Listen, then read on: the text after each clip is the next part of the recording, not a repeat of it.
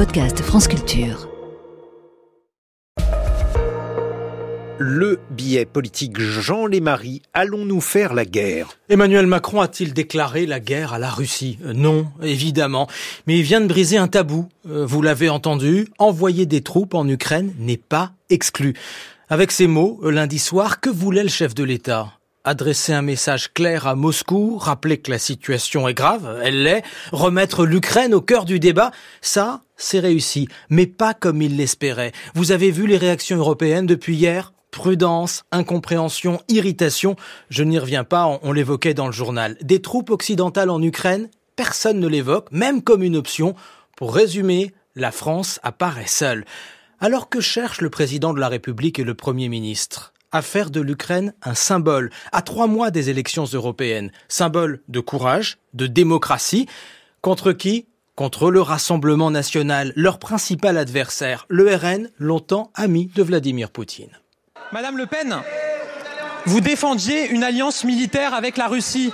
Pas il y a dix ans, pas il y a cinq ans, il y a seulement deux ans, c'était dans votre programme pour l'élection présidentielle. Il y a lieu de se demander si les troupes de Vladimir Poutine ne sont pas déjà dans notre pays. Je parle de vous et de vos troupes, Madame Le Pen. L'Assemblée en ébullition hier, c'était Gabriel Attal, vous l'avez reconnu. Marine Le Pen a-t-elle défendu une alliance militaire avec la Russie, y compris en, 2022, euh, l'année de l'invasion de l'Ukraine? Eh bien, je suis retourné voir son programme. La candidate prônait bien une alliance avec Moscou. Elle écrivait La sécurité européenne ne peut exister sans la Russie. C'est très clair. Mais alors, il faut aussi regarder ce que déclarait Emmanuel Macron. Au début de la guerre, le chef de l'État refusait d'humilier la Russie. Il employait ce mot humilier. Et en 2019, il allait plus loin.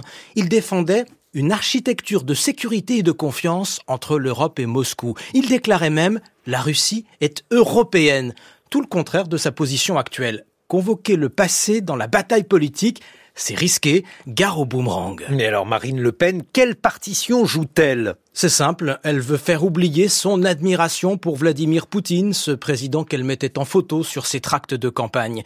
Alors elle joue sur un autre registre, la peur de la guerre. Dans l'hémicycle, elle évoque François Mitterrand comme un modèle, elle rappelle le conflit en Yougoslavie, l'Europe déjà dans les années 90, et en sortant, elle prend un air grave.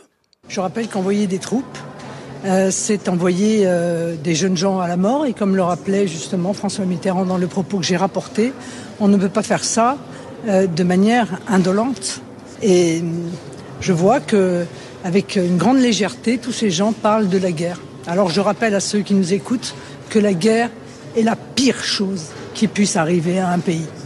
Voilà la stratégie de Marine Le Pen, paraître raisonnable, pondérée, en contraste avec Emmanuel Macron, faire passer le président pour un va-t-en-guerre. À ce jeu-là, qui gagne? Sur l'Ukraine, un, débat aura lieu bientôt au Parlement avec un vote. C'est important. Pas sur l'envoi de troupes en Ukraine. Ce n'est pas d'actualité encore une fois. Et hier, l'Élysée a passé la journée à relativiser les propos du président. Non, un vote sur le soutien à Kiev. C'est notamment la question de l'armement. Nous verrons qui vote et comment. Une chose est sûre. Si Emmanuel Macron veut convaincre, il va devoir s'y prendre autrement, pas seulement avec ses partenaires européens. Vous avez entendu Marine Le Pen, mais hier, toute l'opposition a critiqué le chef de l'État. À droite, les républicains, mais la gauche également, qui est divisée pourtant sur l'Ukraine. Entre Jean-Luc Mélenchon et Raphaël Glucksmann, il y a un monde. Le président de la République veut incarner l'Europe, la détermination face à Poutine, face à son danger. Il veut avancer, très bien, mais qui le suit? Merci Jean Lémarie pour ce billet politique 8h20 sur France Culture.